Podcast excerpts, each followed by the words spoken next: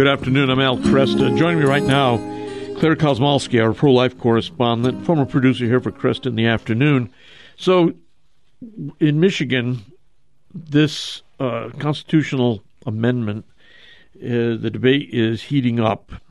And uh, one of the things I've noticed is that in press coverage of this issue, there's an unwillingness to ask the most fundamental question, which is what happens during an abortion? What is abortion? Right. And there's no interest in asking questions about the primary victim of abortion. The mainstream press is, seems to be dead set against uh, going at that question. However, there's another way of going at this, which is to just simply say that this constitutional amendment is dangerous. Yes because it it eliminates uh, lots of questions surrounding abortion. Mm-hmm. It eliminates issues about parental rights. It, mm-hmm. it eliminates issues uh, about uh, medical.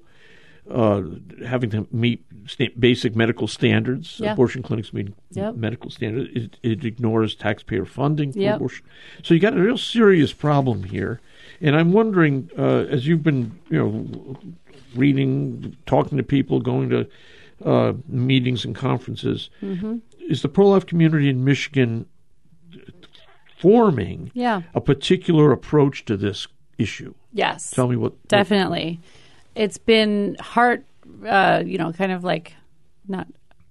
It's been encouraging to see that the messaging from all the pro life groups that I have been in touch with is mm-hmm. unified. Yeah. That's really, really important because what we had in Kansas was there was not that unity.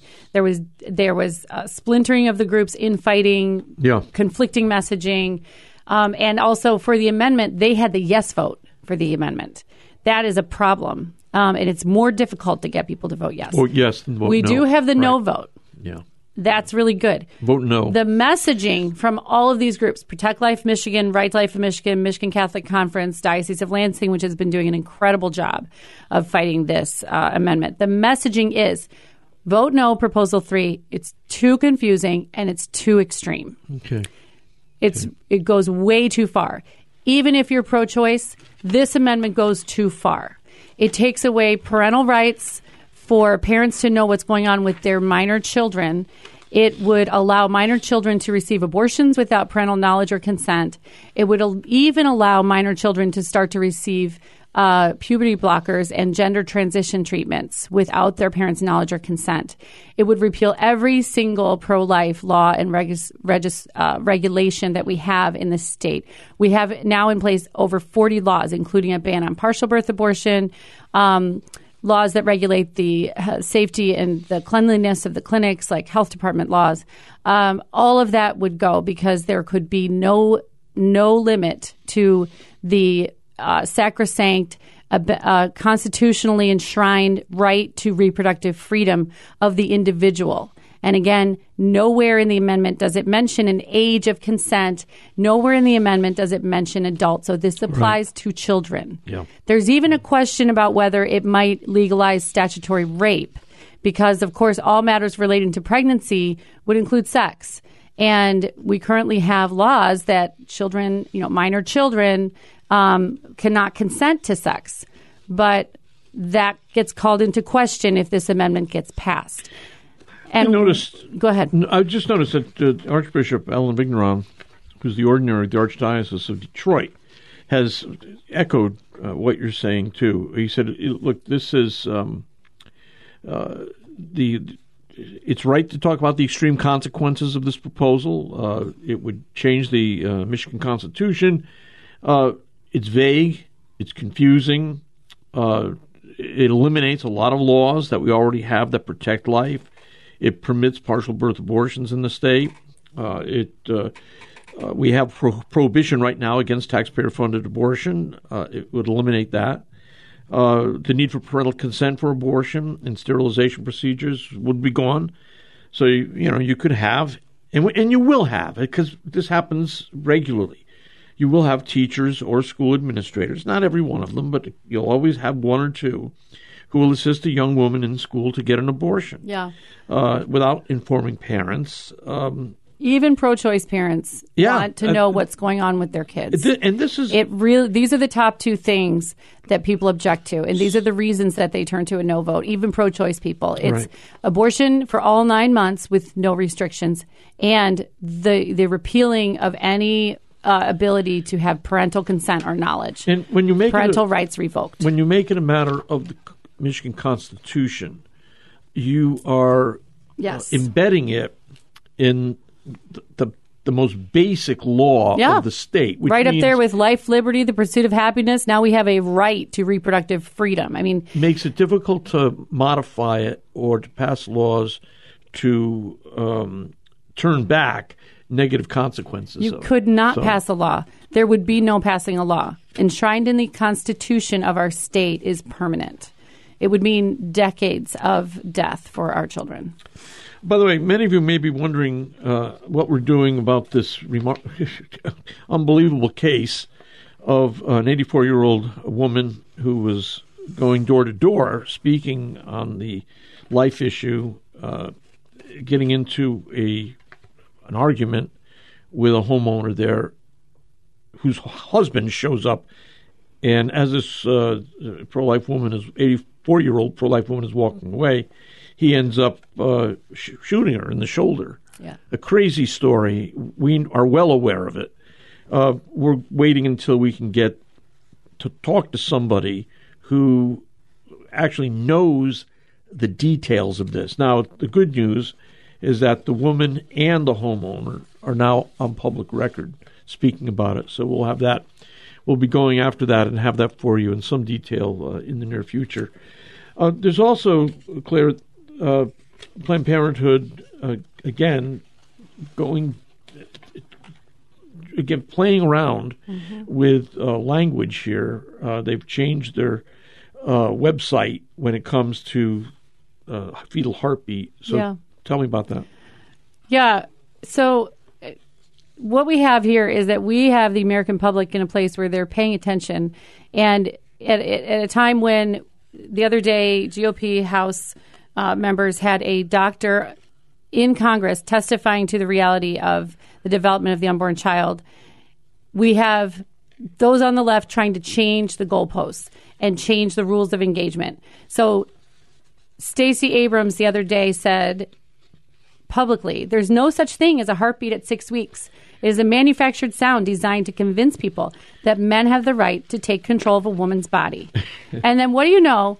We, you know, they, they go and check Planned Parenthood's website. Lo and behold, Planned Parenthood's website used to say, let's see, a very basic beating heart and circulatory system developed by six weeks of pregnancy. This was since at least 2015.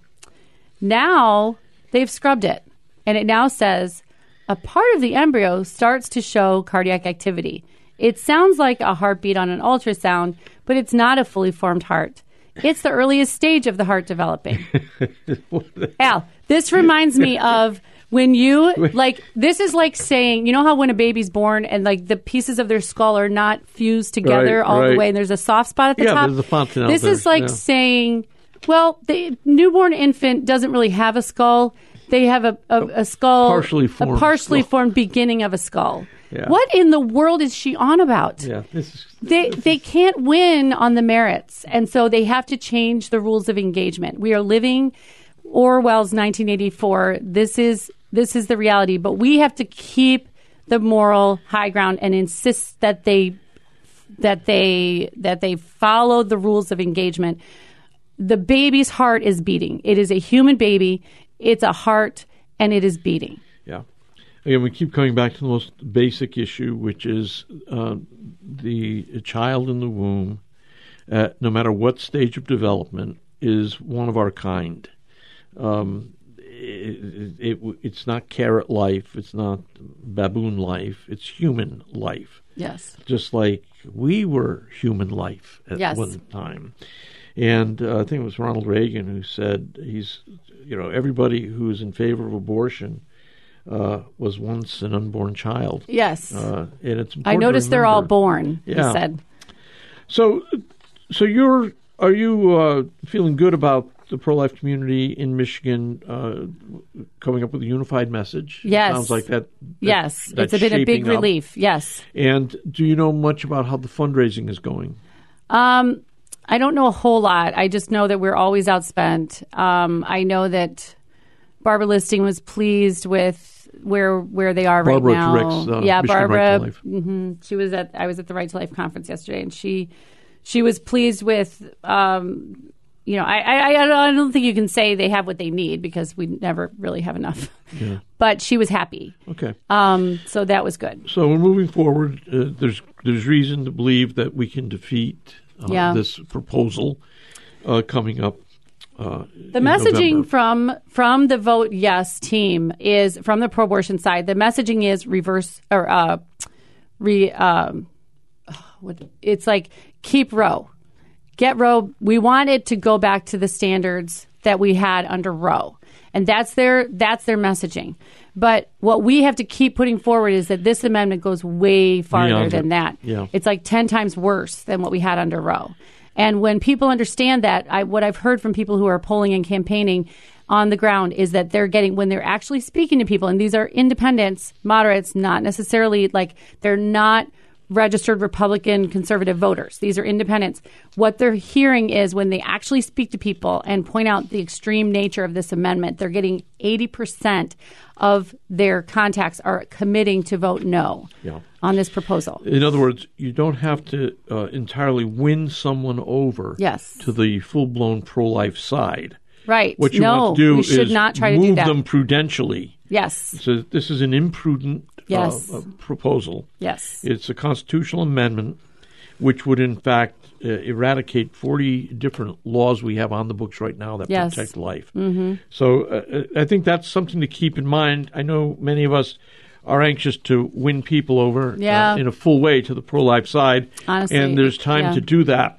But right now, what has to be done is simply We have to make stop it this clear that this is Yeah. an imprudent, an unwise, and a very radical uh, uh, ballot proposal to change the Michigan Constitution.